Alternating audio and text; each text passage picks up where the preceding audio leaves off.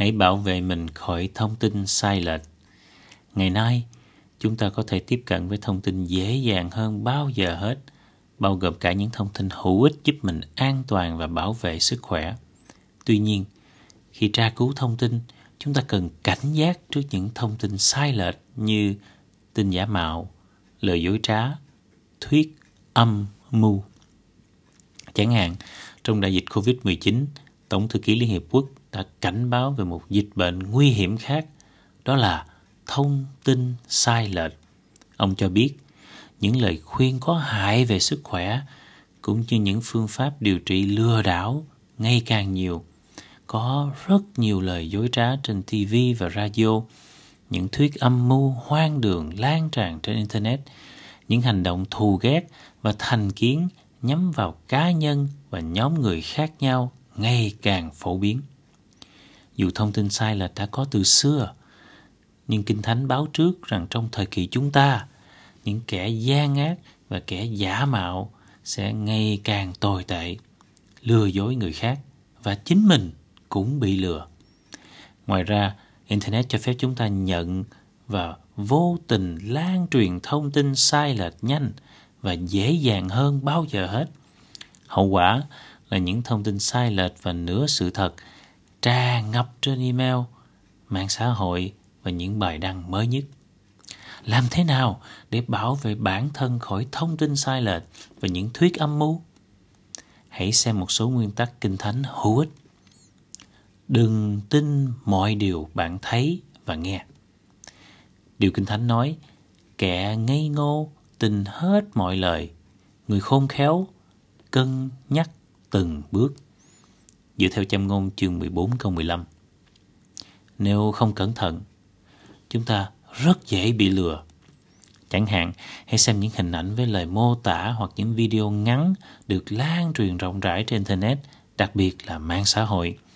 Những hình ảnh và video như thế thường được gọi là meme và mang tính hài hước. Tuy nhiên, hình ảnh và video ngắn có thể dễ dàng bị thêm bớt lấy ra khỏi văn cảnh. Thậm chí, người ta có thể làm video về những nhân vật có thật, nói hoặc làm những điều mà thực tế không có như vậy. Dựa theo một công ty tên Axios Media, nói các nhà nghiên cứu thấy rằng hầu hết những thông tin sai lệch xuất hiện trên mạng xã hội chứa những hình ảnh và video bị lấy ra khỏi văn cảnh giống như meme. Hãy tự hỏi, thông tin này có đáng tin cậy không? Hay chỉ là một meme? Xem xét nguồn và nội dung của thông tin.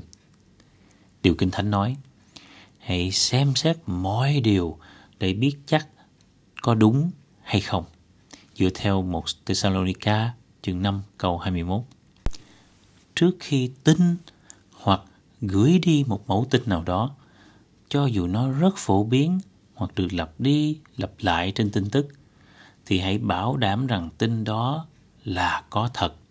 Bằng cách nào? Xem xét độ đáng tin cậy của nguồn thông tin.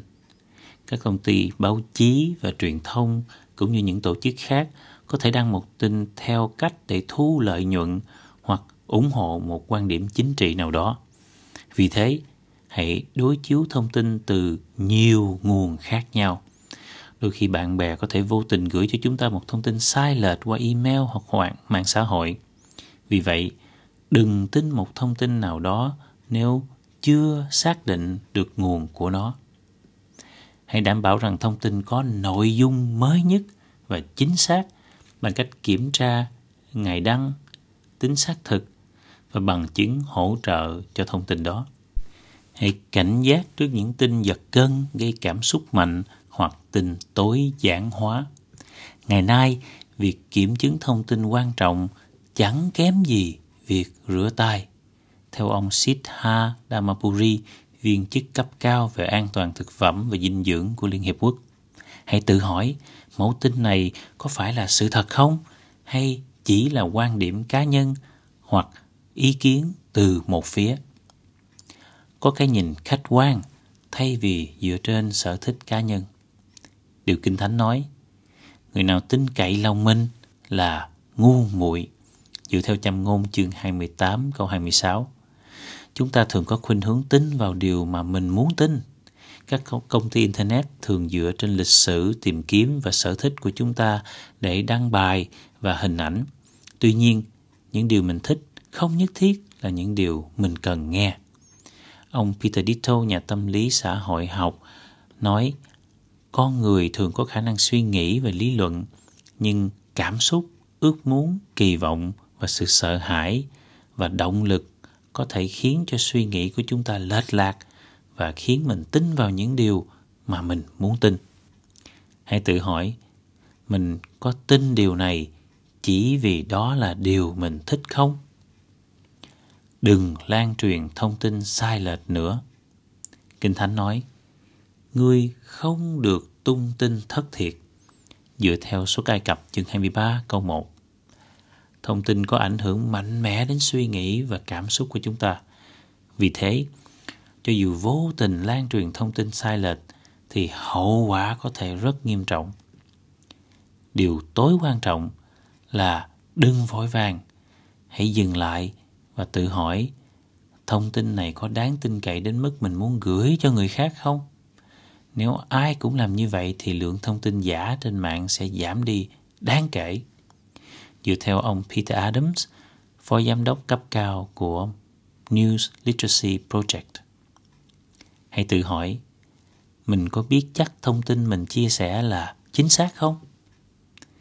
Sự thật về thuyết âm mưu Bà Shona Bowles, nhà tâm lý học chuyên ngành nghiên cứu nói, Ngày nay, thuyết âm mưu ảnh hưởng đến lối suy nghĩ và hành vi của người ta hơn bao giờ hết.